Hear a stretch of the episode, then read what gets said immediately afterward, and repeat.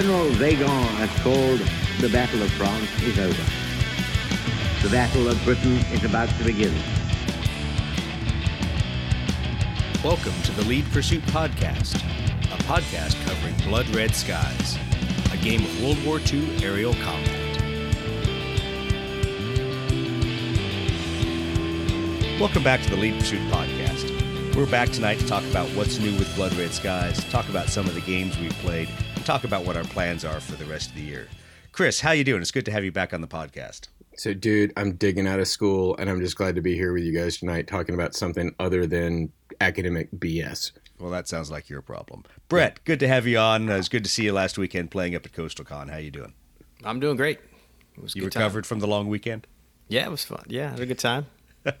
yeah, it was it was good. It was good uh, one day convention, but we'll talk about that a little bit later. I was extremely jealous seeing those pictures online. I was like, oh my god, they're pushing airplanes around as I'm sitting here it, typing it was a research horrible. paper. It was terrible. It was no fun. you wouldn't have enjoyed it. okay, I'm totally lying. Well, let's talk about what's new, what we've seen drop in the last few days. So we've seen a 3D rendering of the Hellcat out there. Now, there's been lots of questions out there. People have said, hey, what are the panel lines going to look like? Uh, people already nitpicking the 3D rendering, uh, realizing that they're looking at a really zoomed in picture of what's going to be a 1 200 scale model. Uh, but I think it looks pretty good. Uh, Chris, what do you think? It sounds like we've inherited some rivet counters from some other games. If yeah, they're, yeah, they're, yeah. We, they're we, trashing that. Dude, all I know there is, may have, is those panel lines were gorgeous. Yeah, those, there may if, need to be some culling in the ready room here if, after a bit if there's too many more rivet counters. they were like judging the freaking angle of the heads inside the freaking cowling. I'm like, yeah, oh my yeah. god, don't let, I like, want to strangle too you. much detail. Too much detail. Oh my god. So, but anyway, it, it's just going to be a blob of resin. You realize that, right? yeah, yeah, exactly. It, it's, it's made out of resin. It's better than the plastic ones are going to be, but it's a little plastic airplane. Little yeah, no, I was, I was just honestly, I was just glad to see panel lines. It was a gorgeous model. Um, I don't know what we're going to get. The good thing is now that we're getting a 3D render, and, and eventually we're going to we're going to see a model that comes from a 3D rendering, which is one of the first times they've actually put one up. We're going to see exactly how that's going to translate to later resin releases. And I'm really two thumbs up praying that freaking Warlord gets this 100% right. Yeah, you know, it was interesting to talk to a couple of the guys that are Warlord insiders about how compartmentalized uh, the operation is and to, to kind of get an insight on how sometimes feedback doesn't make it back to the modelers or how things that are built into the design phase don't make it into the modeling phase. So, you know, I'll, I'll really be curious to see how those turn out. But you know what? I, I get it. Hellcat, iconic aircraft. I should be really super excited, even though I'm really trying not to spare any brain cells about Pacific Theater stuff. But you know what I'm excited about? Oh, yeah, the model that nobody else saw the F9 Panther. So I think that one looks kick ass. And it's also because, well, you know what? I like a little Korea gaming here. Chris, Brett, what'd you guys think? I thought the renders looked good. I mean, I think I heard somebody say something about panel lines being too deep. Man, I, give me some deep t- panel lines. I, I like it. yeah, I, am in the same boat. I, I think the panel lines can't be too deep at this scale because you're going to fill them with freaking a wash anyway, and they're going to end up looking almost flat. Well, so, so panel so lines are I a good will thing say, uh, Chris, Brett, have either of you done P51 Mustangs, the plastic P51s they have? Now, the closest I've come is the uh, BF 110s, the plastic Yeah. BF 110s. I Those think if lines. there's a model that has too deep a panel lines, it is the P51 Mustang models because they're really super exaggerated. But you know what? You know, as Brett and I talked about this last weekend, maybe that's an opportunity not to use the true black uh, Flory wash. Use kind of the dark earth or the dark mud, whatever it's called. Yep. Um, use one of those. It's a little bit softer, uh, and we'll just have to see. And once again, the nice thing about Flory wash is if you're a crappy modeler like me, you can just wipe it all off and start all over. Uh, if you find that you got the wrong color or you uh, you used it uh, improperly, Yeah, but you water know, back- soluble stuff is just great. yeah, it make it makes life easy. But you know, back to to talking about looking at an F9F Panther. So, jet fighter bombers. This is going to kind of be interesting. Um, I, I haven't played any ground attack missions using airstrike and jets. We'll have to see how it goes. Uh, I'm cautiously optimistic that these uh, new fighter bombers won't unbalance the MiG Alley rules. Um, but I think it's something we'll probably have to play with. Um, I don't know, maybe Adepticon. Uh, try some of the stuff up there because once you can zoom across the board outdistance the flak and then uh, then drop ordnance right on the target. I think it's going to make uh, defending against that a little bit more interesting. But then again, yeah, if you got MiG 15s, we'll see how it goes. And speaking of air to ground, I got my copy of Airstrike. Brett, how'd you like your copy?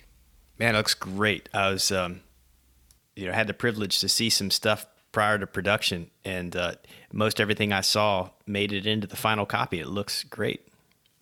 Yeah, I did have to laugh at a few of the typos, but but more importantly, I chuckled when I got to the card section, and it was even called it out in there. Hey, would have loved to give you guys a lot more cards, but we basically ran out of space.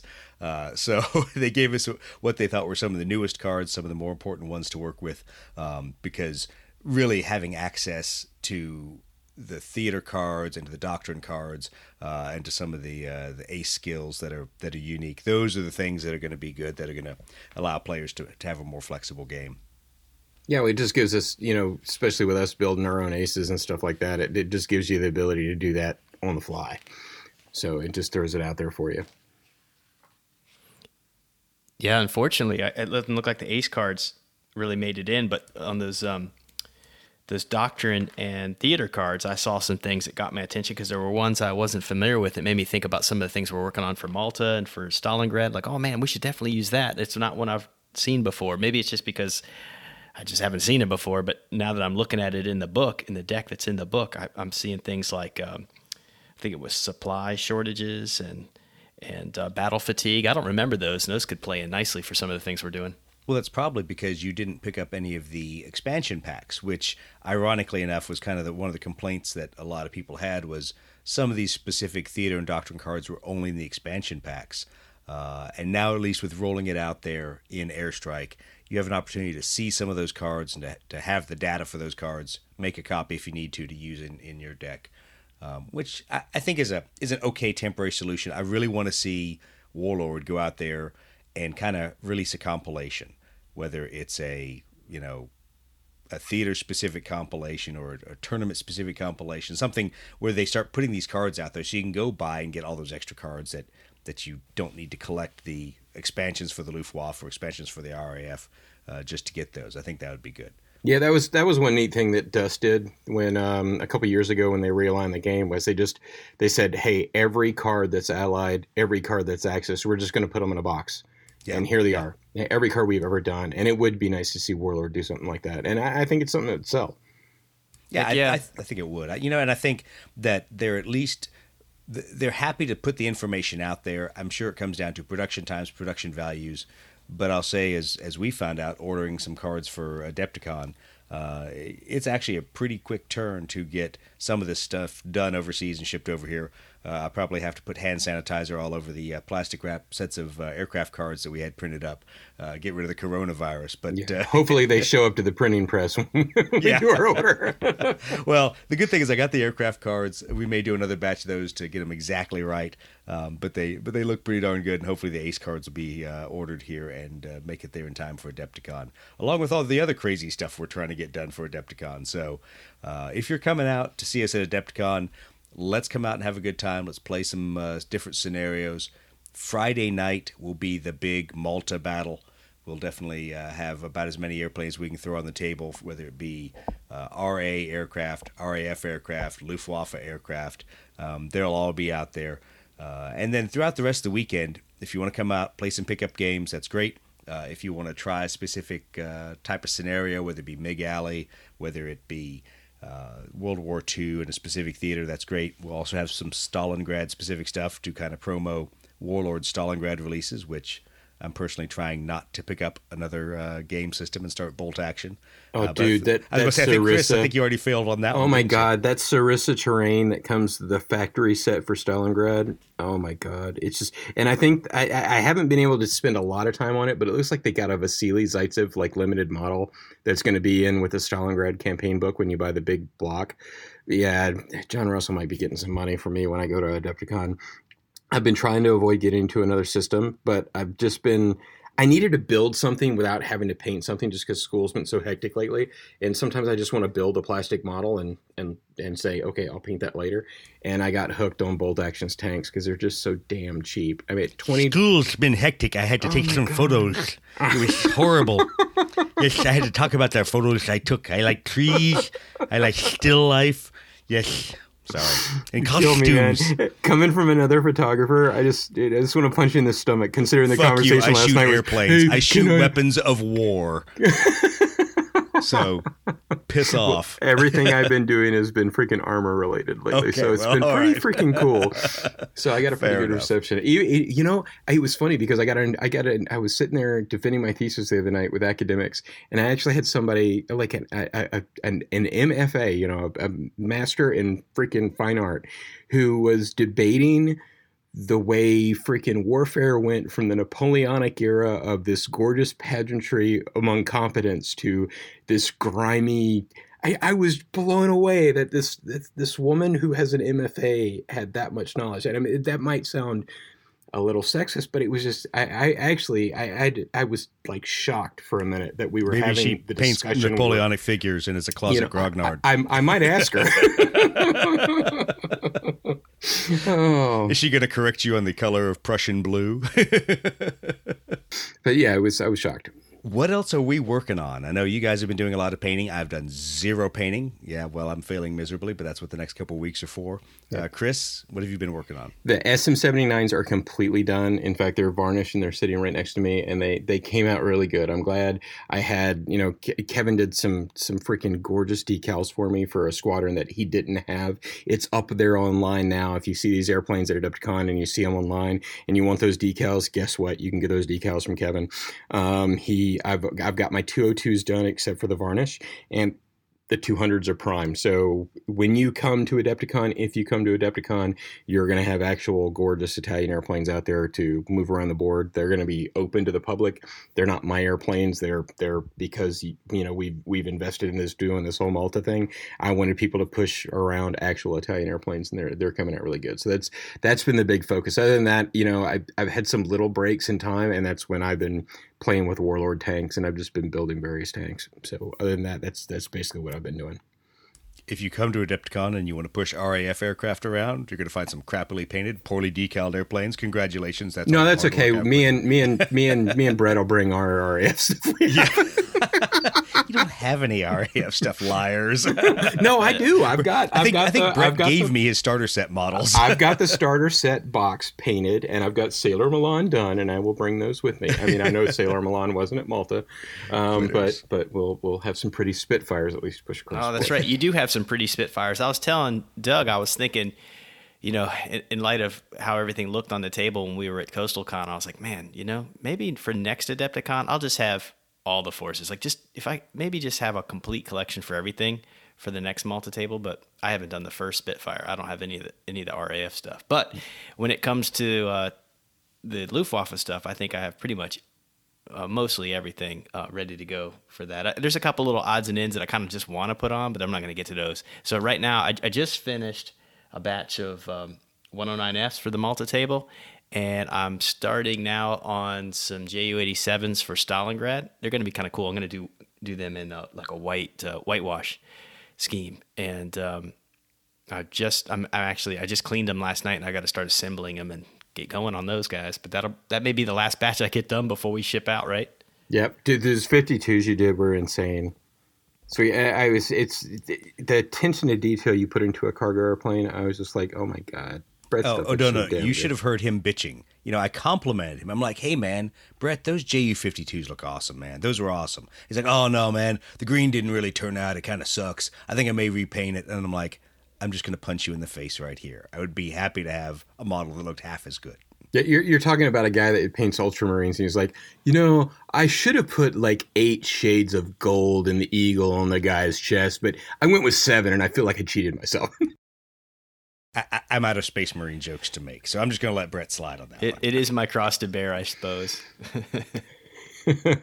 Sometimes it's good to be a perfectionist, and your work just looks gorgeous because you are.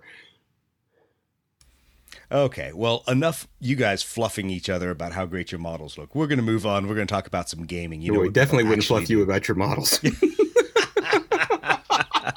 Nobody asked you. Back in your box, photographer boy. I got to pick. I get now into my head. I've got I've got Doug with a Crayola. Yeah, yeah, pretty much. Pretty much. That's about how it is. Uh, well, while you guys were hobbying, sitting in your basement, playing with yourselves, I mean, painting by yourselves, you were getting coronavirus in Malaysia. I, I, well, I was getting the coronavirus, which is awesome. no, I'm good. Uh, but I did get a chance to uh, go to Singapore and Malaysia for a couple weeks. Um, had a really good time in Singapore, meeting the crew over at Game State. Uh, and that was a really good group to sit down and chat with. I wish I'd had more time uh, to come back to Singapore, spend some time actually gaming rather than just uh, kind of shooting the breeze about Blood Red Skies, taking a look at their models they had painted up from their demo set. And thankfully, they've got a store uh, demo kit there. So if anybody in Singapore wants to uh, wants to go play some Blood Red Skies, the team over at Game State, I know there's a couple other uh, players out there in Singapore that are playing. Uh, they're really eager to get started. They've got an entire rack full of Warlord stuff, and if uh, if you don't see it, they can order it. Didn't you say those guys are, are really high on the um, the zeros? They like they like those models. Well, so it was funny. They they liked the zeros, but they hadn't painted any zeros, and so um, it was it was kind of funny. We were talking about that. We are talking about um, you know what to play for you know Southeast Asia, Malay Peninsula kind of uh, kind of actions. Because once again, my least favorite airplane uh, makes its debut out there, the Buffalo. Uh, yeah, so one of these days when Warlord releases Buffaloes, I can actually give a crap about modeling some of that. But no, there's there's some really cool history and some cool scenarios that would involve that uh, and some of the other um, early aircraft out there. But the problem is, um, right now, the stuff that's kind of modeled for the Japanese is you get uh, some early war zeros, and it's all late war fighters. So uh, it'll be interesting to see with the Japanese expansion that's come out, and then some of the Pacific expansions that come out, um, how that works for at least all my friends in uh, in the Singapore Asia area uh, what scenarios they want to do and what they want to play. But I'll tell you, um, Game State has some gorgeous models. Just not even looking at their Blood Red Skies stuff, but the rest of all the things they had. And of course, there was Aeronautica Imperialis that I had to drool over there. Um, but they've got some great models in the case. They got lots of terrain, lots of places to play. You know, half uh, half the store there was tables, the other half was tons of models. Um, so it was really it was a cool time to get to hang out with them uh, and kind of meet the uh, the founder uh, of the whole store out there and, and talk to her and, and, figure out how how they wanted to to do things. But then I rolled over to Malaysia uh, and kind of went back to my usual haunt over there, RNG Games, um, and uh, and worked with them a little, played some demo games of Blood Red Skies. And of course, they uh, got me started playing X Wing, which uh, may be another uh, significant expense for me here shortly. Uh, but that was a good time because it was a great chance to sit down and introduce Blood Red Skies to some players that uh, weren't historical gamers, that weren't uh, necessarily bolt action aficionados, people coming from that that kind of background. Um, and hey, that, you know, X Wing comes pre painted. Yeah, so perfect for so, you, man. you know, it, it is. It's perfect for me, but I have to say that that was the Malaysia crowd's biggest complaint about Blood Red Skies is it wasn't pre-painted because of course you hmm. know I walk in and they've got all this select huge selection of X-wing stuff. But that being said, uh, I was talking to the guy. I said, "Yeah, you know, hey, here's the models. They're all unpainted." They're like, "That's fine. We'll just put them out on the paint bench here, and they're going to get painted within the next week or two. so, no doubt, with the number of guys that come in there, they've got a great uh, painting setup uh, for a couple tables in there just to do some painting on. And they had a lot of good work going on there, so um, it was it was pretty cool. And you know, while I was there, you know, playing with painted models is like a half a step to the right of playing card games, right? You're so for all just, of your magic just jokes. magic deck. So you know, you're the one who suddenly said, "I don't." Re- I've realized there's gaming beyond modeling. You know, so that's that's all you now. Okay, did you go out and buy a starter deck, or did you have to buy the expansion packs for Magic too? So no, you, believe it or not, there's there's so many of those guys on welfare now that you can actually get magic cards pretty get magic cheap. cards for cheap. You, you, can get like a box of them for like five dollars so, a day. So that was the other funny part talking to the crowded RNG game. So we, we were talking about magic and we are laughing about the the difference between uh, collectible card games and um, board games that have a collectible card factor to them, like X Wing 1.0 had, where you had to buy certain vehicles and certain ships to get certain cards, and so it was kind of a an acquisition game. Uh, and uh, one of the guys, I think it was uh, Alex, looked at me and goes, you know, there's people who actually think they're making money by doing all these collectible cards and by holding on to certain specific cards for a long time. And he goes, and and those people, they do that more than playing the game. And I'm like, yeah, I can't even identify with that. He's like, me too, either. I think they're pretty stupid. So, so it was pretty pretty cool to to talk to them about the the uh, undercurrents in gaming. Uh, they're on the, literally the exact opposite side of the world from where I normally am. Uh, exactly uh, 12 hours away over there in uh, Malaysia and Singapore. Um, but it was it was a good time. And then you know basically I got to crush myself, come back from those flights, have Brett pick me up at the airport, and the next morning go and do Coastal Con. So how many hours was it? Almost 10 hours, 11 hours straight of uh, demo games there, Brett. What'd you think? Yeah, I was surprised how fast the time went by. I think you know we we had a little bit of a lull and like, oh, let's grab some lunch. We came back, and next thing I was like, oh, I'm kind of hungry, and I looked down. It's like nine o'clock, nine thirty at night. Yeah, it was. It, there was uh, definitely a uh, a continuous element there. I was pretty happy uh, how many people came by that were looking to play demo games, people that were um, interested in just talking about Blood Red Skies, finding out about it, and obviously it helped having you know a bunch of painted models out there on the table, kind of as our draw to get people to come in because uh, even when we weren't playing demo games, I know Brett and I were playtesting some things, pushing some models around, trying uh, a couple different rule sets and rules tweaks. Uh, so at least there was always action going on there. And plus, it was great to have Eric, uh, our Warlord distributor, right there uh, to be able to talk about what was going on with Warlord, what were the latest uh, releases, um, and, and to kind of see what he had on his shelves. It was a busy day. I mean, we never really stopped pushing models around. I mean, even the few times we're like, oh, let's let's do a little playtesting we never got too far along in that before somebody walked up like, "Hey, this is cool. What do you guys got?" And then we, you know, well, come on, jump in, kind of thing. Yeah, that, that actually was a little frustrating for me because I don't think we ever got uh, as far as I wanted to in some of the play testing. It uh, it answered a few questions we had about some things, but uh, it, it was kind of funny because sure enough, about where we'd get to where it got interesting, someone would walk up and go, "Hey, this is Blood Red Skies. You guys are doing demo games, right?" Yep. But let me clear off all this Mig Alley stuff. let me bring back out the other stuff.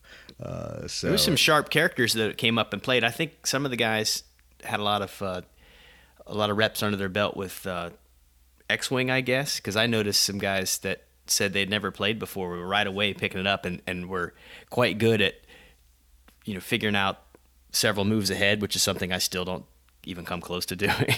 so, so I was going to joke and say, so you mean we had people that showed up that were better than you, Brett? Oh, oh yeah, without question, without question. I, I, can, I'm, I'm, I'm reasonably good at getting the uh, the order of you know the steps of what you do, right? But well, it's because you have actually read the rules, unlike Chris. Chris, you know, have you have you read the rules yet? Six months in, eight months in, or are we good yet? I read them eight months ago. Um, I think I've played three games, so it's going to be painful. Ladies and gentlemen, we're going to have a study moment on the way over to Adepticon. We're uh, going to read the rules out loud to Chris. okay, Brett's going to drive then. yeah, exactly. It's okay, Chris. There were there were several times where you know I was like I thought I was doing a great job of thinking a few steps ahead and realize, oh I'm shooting at my own aircraft, you know, or thinking I'm going to, yeah. or or you know I've, I've, got this great idea and then I'm trying to make shots on an aircraft that I can't shoot at because you know the advantage state is you know, higher than mine, or you know that, that happened a few times too. So I, I still got a, a, a, many reps to get close to uh, actually knowing what I'm doing here.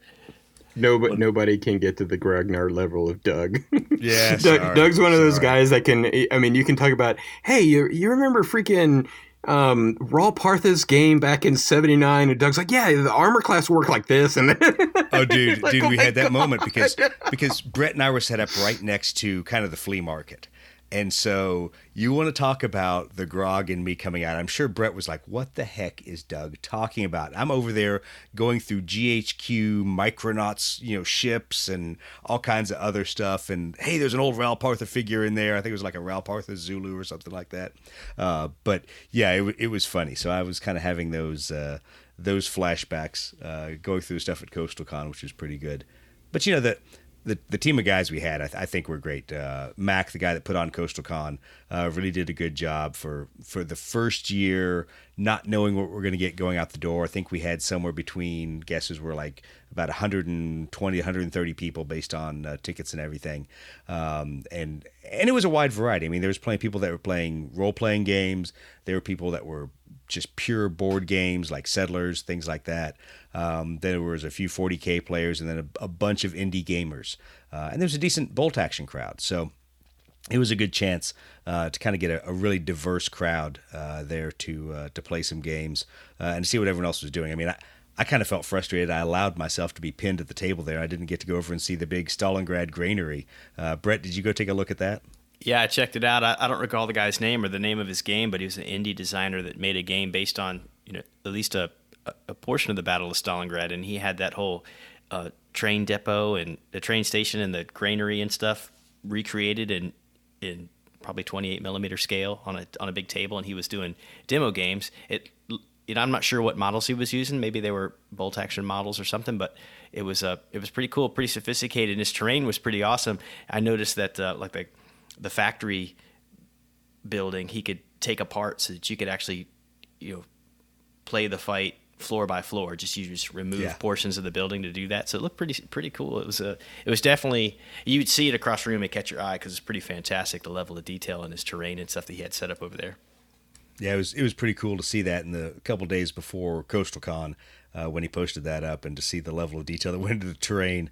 I kind of kicked myself for not breaking away from the table, but uh, uh, it, it would have been cool to go over and see and then obviously a couple other guys were were playing a variety of different games, Twisted, um, a couple other uh, miniatures based games. So there's there's a lot of other cool stuff that was going on, and, and like we said, a, a bunch of indie demos. So.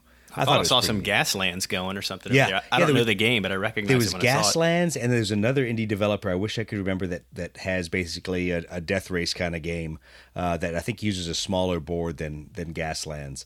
Um, but it seemed like there's a lot of people doing some pretty cool stuff that, you know, once again, it's it's always fun to be more of the spectator than the uh, demo game guy and just get get to roam around.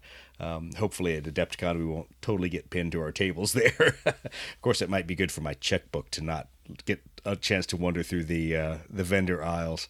Uh, maybe I'll just go ahead and write a check to John at the very beginning of it and just say, "Hey, throw me some Warlord stuff. Save me the pain." Okay, so we've talked a lot about what we did the last couple weeks, uh, game wise, things we've seen. Uh, a lot of the questions have come up about, hey, what are you guys doing after Adepticon?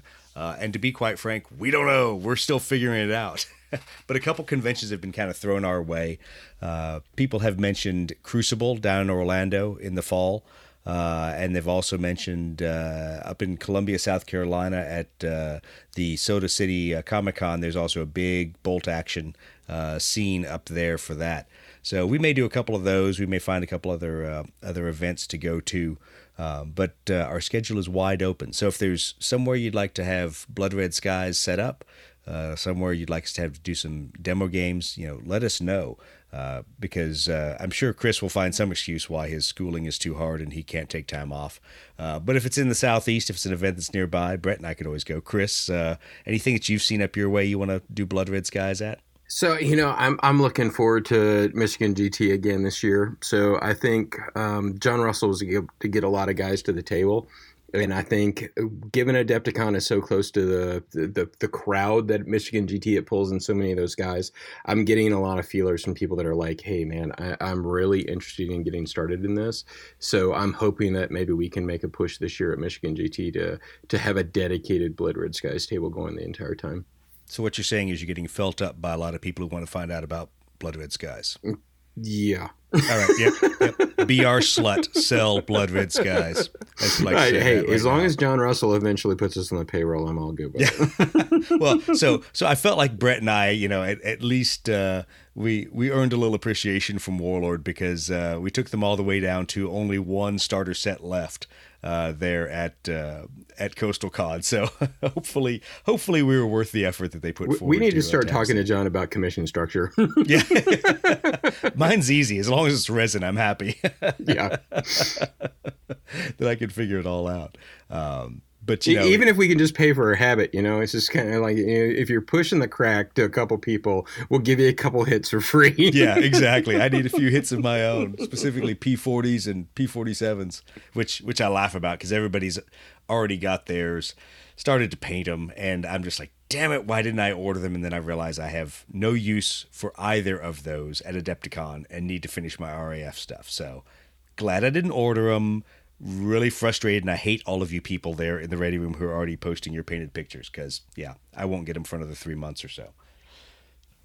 I but think right. from a hobby standpoint, I'm going to polish off what's left on uh, Malta, which I don't think I have too much left on Malta. I might have like four airplanes I really want to paint for Malta that I may not get done before we leave. Yeah, because there's only like four planes in the whole theater you haven't painted already. That, that's Malta, right. So. That's right, and that's just Luftwaffe. So I think maybe what I'll do after that is, uh, you know, depending on what's dropping, I'll, I'll probably be on little side missions to get some of that stuff done. But maybe in between, whatever's, you know, whatever the hot donut now is, I may uh, plug in some uh, allied stuff from you know just keep plugging away Here's to a build the novel collection. idea. It's it's called the Pacific Theater.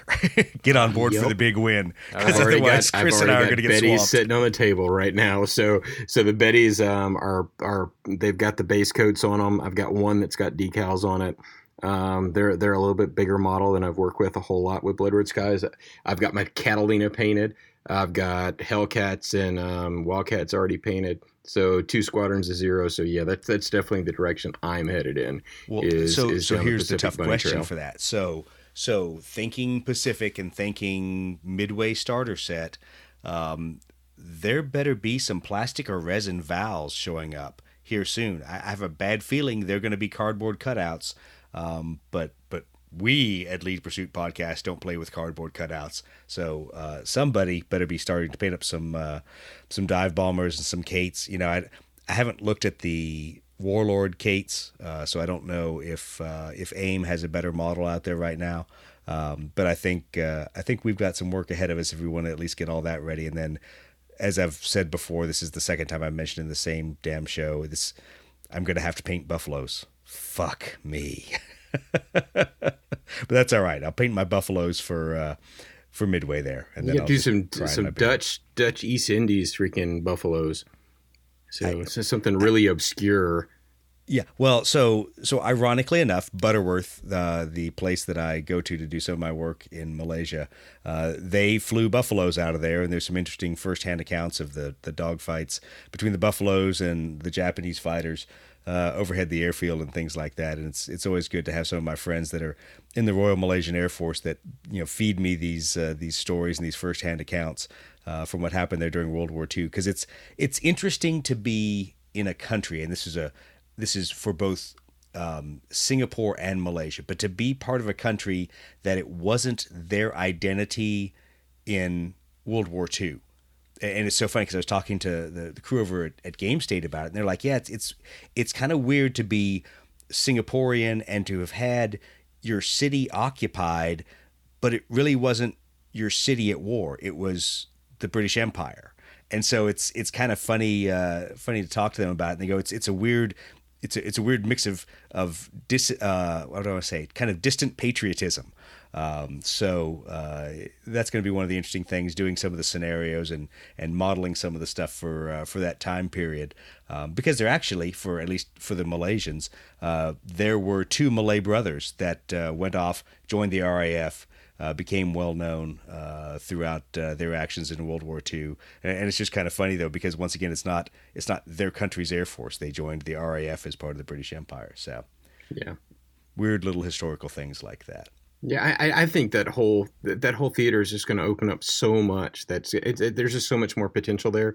I mean, we've explored it a little bit with zeros and a little bit with the Wildcat models being out, and then having some aim ones and coming up with some of our own rules.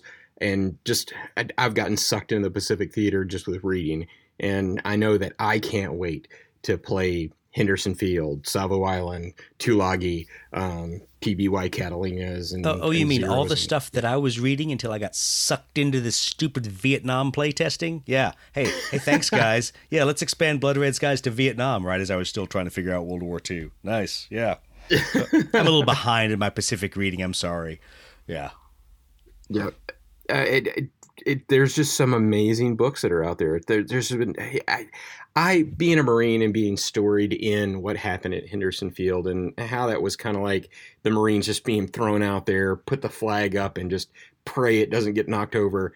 I, I just think that's just going to be so fascinating to tell that story and carriers getting sunk and their airplanes ending up there at Henderson Field because there was nowhere to go land, and now we're part of the Marine Corps. Well, so it, it's just funny thing fun. I didn't realize about is you know we think of, of the Cactus Air Force there as being an all Marine kind of affair, and okay maybe a couple Navy guys who diverted off the uh, off the carriers when they got left, um, but there was actually a large Army Air Force contingent there too. That, oh yeah, you know, they had those really crappy um, Airacobra freaking exports. That yep. you know these poor guys are like trying to fight zeros. They have no oxygen bottles, and they're like, "Uh, yeah, we can look at them, but we can't get up there to them." Yeah. And there's some there's some amazing stories in um, oh God, which book was it? Oh, thinking back now.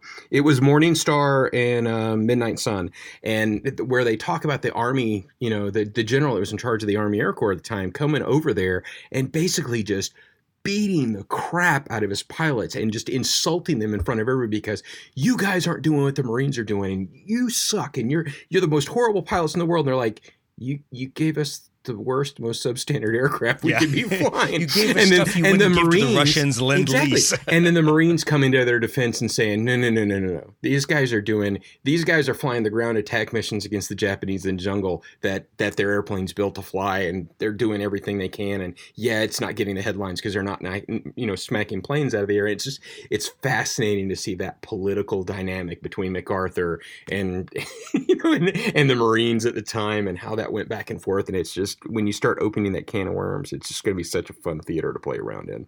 And and the Japanese at the time, you know, the, the battles between the Japanese army and the Japanese navy, and them trying to establish authority and their their interactions with the air forces and the way they controlled things differently. It's just going to be fun. I mean, it's just a fascinating time period to play with. Yeah, and I'm looking forward to that midway set. I mean, I'm I'm cautiously uh, optimistic. You know, we were talking about it at Coastal Con a little bit with Eric and and a couple of the other guys that I think it will help American players relate to Blood Red Skies a little bit better um, because once again, most of us kind of look at it and go, Battle of Britain? What in the hell do I care about the Battle of Britain?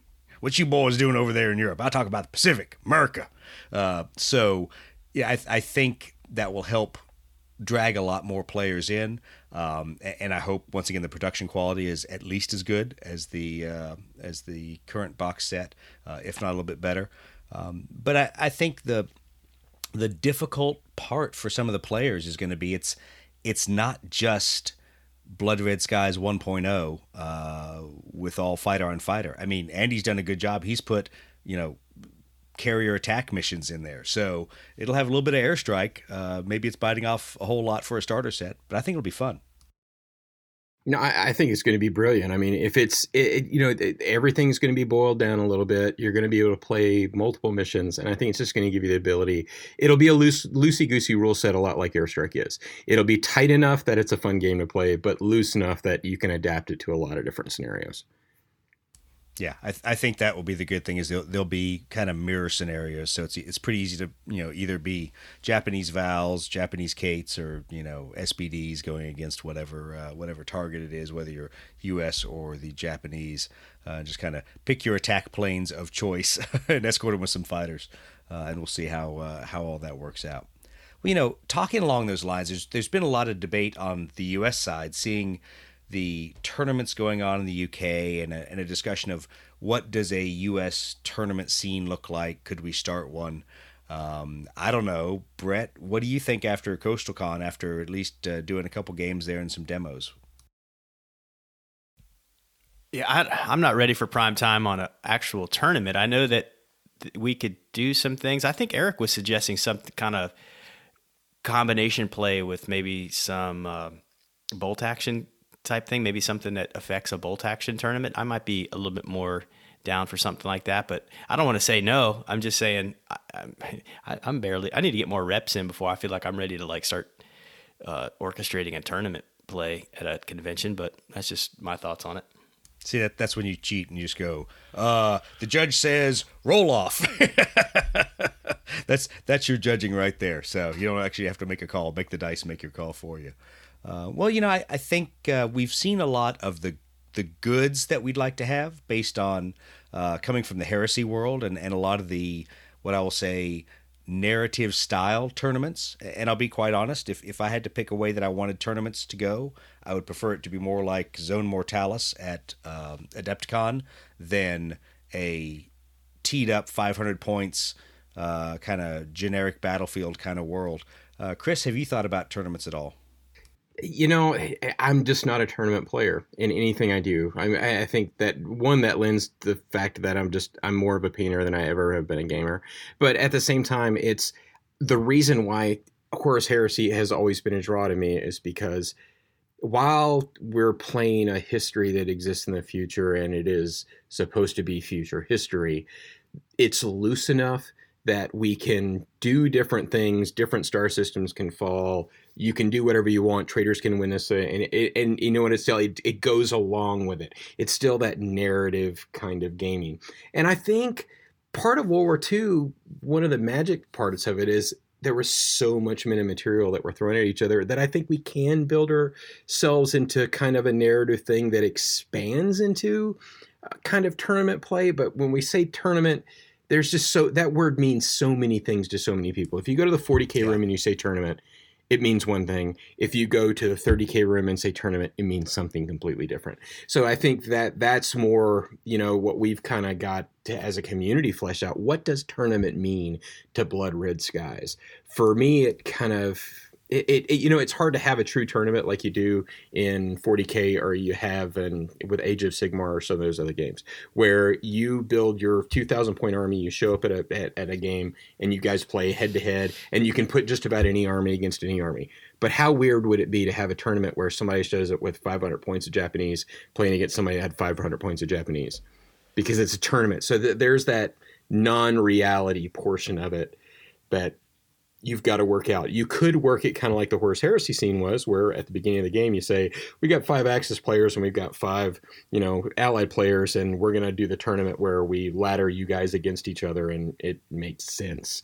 Um, but you know the the beauty of Horus Heresy is you have that kind of traitor legions thing where sometimes you can have Alpha Legion guys that are playing for the right the good guys, or you can have a splinter section of the Ultramarines that were on this other planet and turn traitor.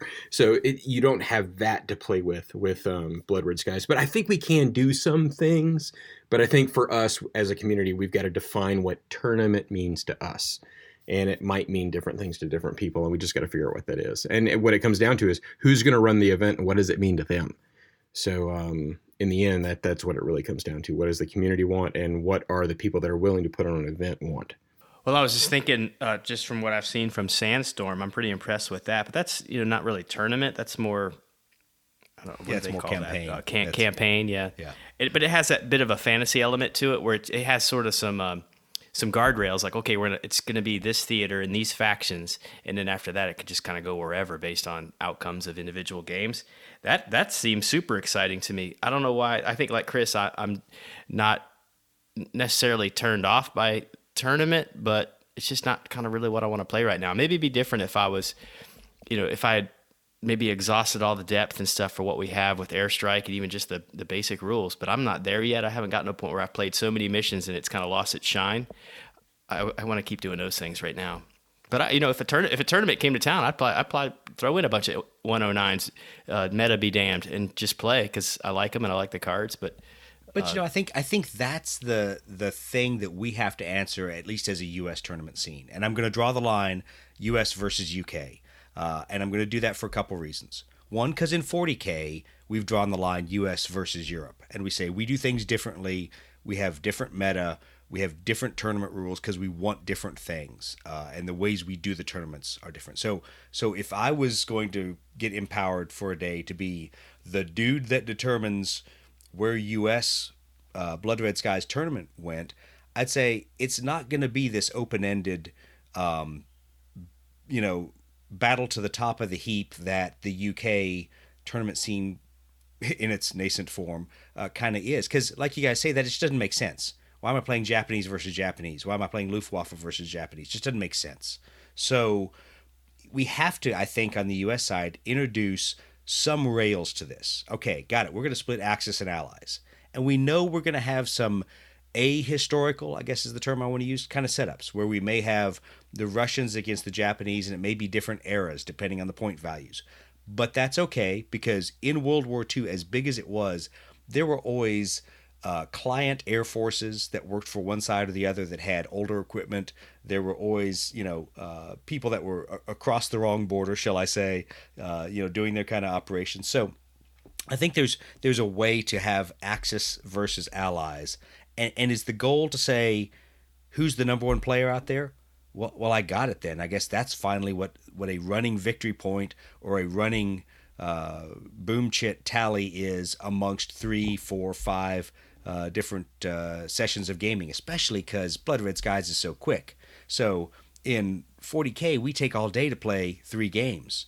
Shoot, three games, you're done before lunch in Blood Red Skies. So you have an ability to to put some more reps in, play across some more people, uh, change the brackets, and, and I think build really break out amongst the Axis and the Allies who's the top tier of each, and maybe then those guys finally go head to head to determine who the best is. And the last thing I'll say is I think I think we've really missed the boat letting people choose the entire deck. Because guess what? Generals didn't get to choose their theaters when they were out there. They didn't get to choose the environment. Um, in my book, having to play across different terrain and different tables is the one thing, the one and only thing I like out of ITC. I effing hate competitive 40K, but the fact that you have to take into account not just building your list against all the other jackasses that are going to show up across the table from you, but that each of the tables are very different in the amount of terrain, in the layout of the terrain, in the kind of terrain, whether it's truly line of sight blocking terrain for some of your larger vehicles. Um, so when I take that into Blood Red Skies, I go, why do people get to choose their theater cards? Why aren't the theater cards stuck on the table? And you bring, sure, your doctrine cards, or you choose a series of doctrine cards based on that table and the theoretical year that it's in. You know, give people a smaller pot to choose from to really force them to optimize what they've chosen as their army or their air force in this case uh, against their opponents. What do you guys think about that? I think that's a really cool idea.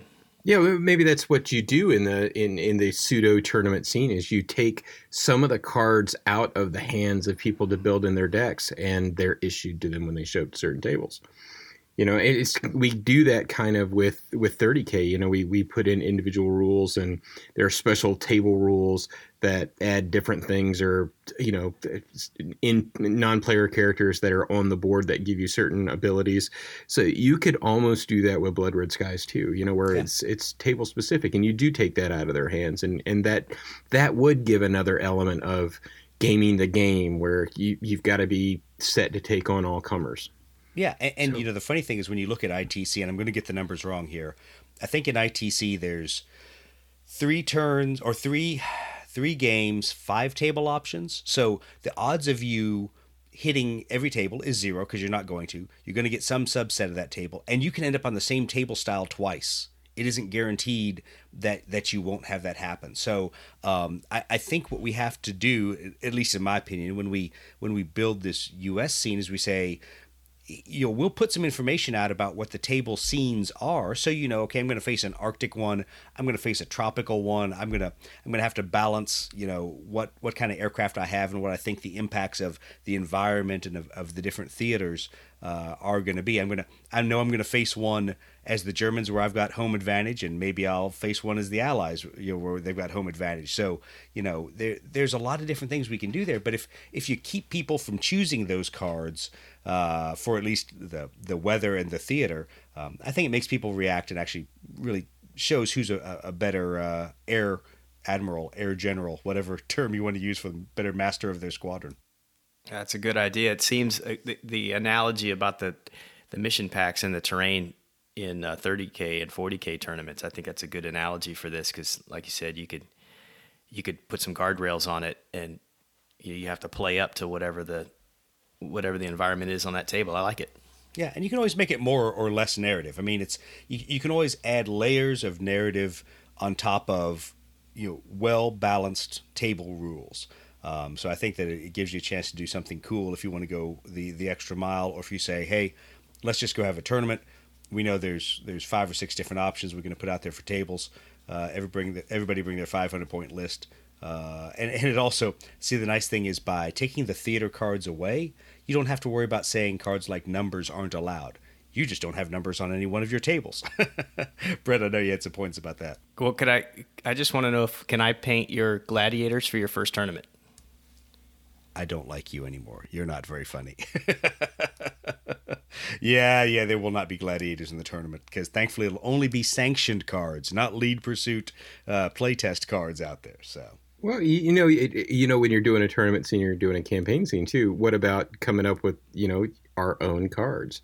that are i mean you you were joking and teasing me the other night about the shitty logistics card so lazy logisticians so you throughout know that, all that armies and air fun, you services know? there have been slackers in the logistics department that do nothing other than deliver chow random boot knives you live pretty good in afghanistan thank you very much I was never short of White Dwarf magazine. Let's put it that way. No, you weren't. At least, at least I had Chris to supply me with that. Well, yeah. So you know, I think um, the other thing to consider is that there's there's needs to stay in Blood Red Skies a, a wide variety of game styles out there. Um, we don't want to become a all tournament or all narrative kind of uh, kind of community because I think we want the competition, especially in the United States. The competition drives model sales, and we know that. We also know, thankfully, Warlord is not going to be Games Workshop. They're not going to change the rules every other week with an FAQ to make you go buy more models. That's a good thing, uh, but it means that at least on the tournament side, we're going to have to drive people to to want to bring the best list they can within the constraints of not being the perfect X-wing deck builder, I guess, as I would say, uh, where you where you've kind of math hammered out the best combination of your cards, because there's going to be things that you have to respond And- to. and that that's that's also a concern with us too because unlike 30k and unlike a lot of other games you have basically what what i would call a compressed technological timeline so the the advances in aircraft from in one year uh, were so stellar that there was constantly this chess game being played and it, that's going to be have to be something that's figured out in tournament scene too. You know it, you, you can't show up and play Brewster Buffaloes against freaking 109Gs and expect anything but death to happen. Yeah, well, you know, and and that's so that's where I need to play a few more of the swarm lists and try really crappy low point airplanes with crappy pilots, um, and see how you constrain the swarm. Um, so I've I kind of thought sarcastically as I was drinking beers the other night. I'm like, um, you know, maybe it's always the uh, the judges uh, tell everybody bring extra airplanes, bring two more airplanes than your list, and if your opponent brings a swarm of crappy airplanes, I'm giving you the numbers card, and you just got two more airplanes. so maybe that's how you punish that out of people. I don't know. But, uh, you know, I, I think there's a lot that, that needs to be done with it. I know that we've had a, a number of people approach us and say, hey, we'd like to start doing tournaments here in the U.S. I know the uh, organizers of Coastal Con have said, hey, we'd like to do a, a uh, South Carolina, uh, Georgia kind of blood red skies uh, tournament up here. Um, so we'll see where it goes. I, I think that a little bit of thought needs to go into it rather than just copying what the uh, what the UK and Euro team is doing, um, because it's okay to have a different tournament scene. I mean, that's the other, that's the other point. You know, it's not. I, I don't want to act like I don't want to sound like I'm, I'm judging those guys, um, but it's just that I want something different out of the tournament scene than I think what we've seen in the last uh, year with their tournaments. Um, especially because I don't want Bolton Ball Defiance. And, you- and you don't want to play Tau on Tau 262s versus 262s. Yeah, yeah, exactly, exactly. Although with 262s, I think you'd have what three models on the table, something like that. Yeah, exactly the point about But But you know, it, it is it's one of those things that I think we'll we'll each work our way through it um, and figure out what we want out of the tournament scene and, and try to build something to go from there. Well, guys, we spent a lot of time talking about a lot of different things tonight. Brett, any last minute issues you wanted to cover? Anything you want to uh, tell the listeners before we check out? Um, just you know, thinking back on the airstrike book and how much I like it. One of the things that uh, you know struck me was the quality of the um, of the target cards. Uh, you know, you have to photocopy them and everything, and, to use them. But I, I liked it. We we talked about this early on, like we weren't sure what the target cards were going to look like, and I think it it very readily supports that idea we had about you know using our own kind of 3D target markers on the actual table, and then using the cards that come with the with the uh, airstrike rule set to you know do your your bookkeeping, if you will, kind of like you would a right. squadron card. I like that. I mean, of course, you could put them on the table. You could you could put the cards right on the table to represent your target, but uh, I think the way they've done it kind of allows to you know you, you could do it different ways depending on how you want to, want your table to look. So I like a lot of the cards and, and, and just the quality of the overall. Uh, you know, it's nice to have all the rules kind of updated and all in one place. It's, it's a nice nice thing. If you don't have it, I'd suggest you know make sure you get it. It's it's a good have. Chris, what do you want to say? It, it, the only thing I got to say is if you're making it to Adepticon, let it be, you know, let yourself get out there and talk to us on on the different chat groups. Um, we're gonna have a good show out there, and I really hope we get some some Blood Red Skies guys that are that that listen to the podcast, that are lead pursuit guys, and show up. And um, it, it, let's just have a good time. I think it's to be a blast. There, you guys are to see some amazing stuff if you make your way there. You really are. Yeah, I'm, I'm looking forward to it. Uh, I mean, other than the fact that I have to spend three days with you assholes. Uh, but other than that, I'm sure there's going to be some wonderful people at Adepticon that I get to hang out with and drink beer with. I'll, bring I'll lots of John. Bring lots of hand sanitizer. Yeah, exactly. So bring hand sanitizer and deodorant. We're not in the 40k room. You have to wear deodorant. Coronavirus and Chicago nerds. So. Yeah, exactly. yeah, well, you know, I guess their immune systems don't get a whole lot of work living in their mom's basement, but that's all right. You know, we might clean the gene pool up just having a Adepticon. now that I think of it, that's true. We might. We might actually help the tournament scene. You know, knock off a couple of the weaker players. Oh, we're horrible people, and we're all going to hell. But anyway, hey, you know what? That's the Lead Pursuit podcast. Would you expect anything less out of us?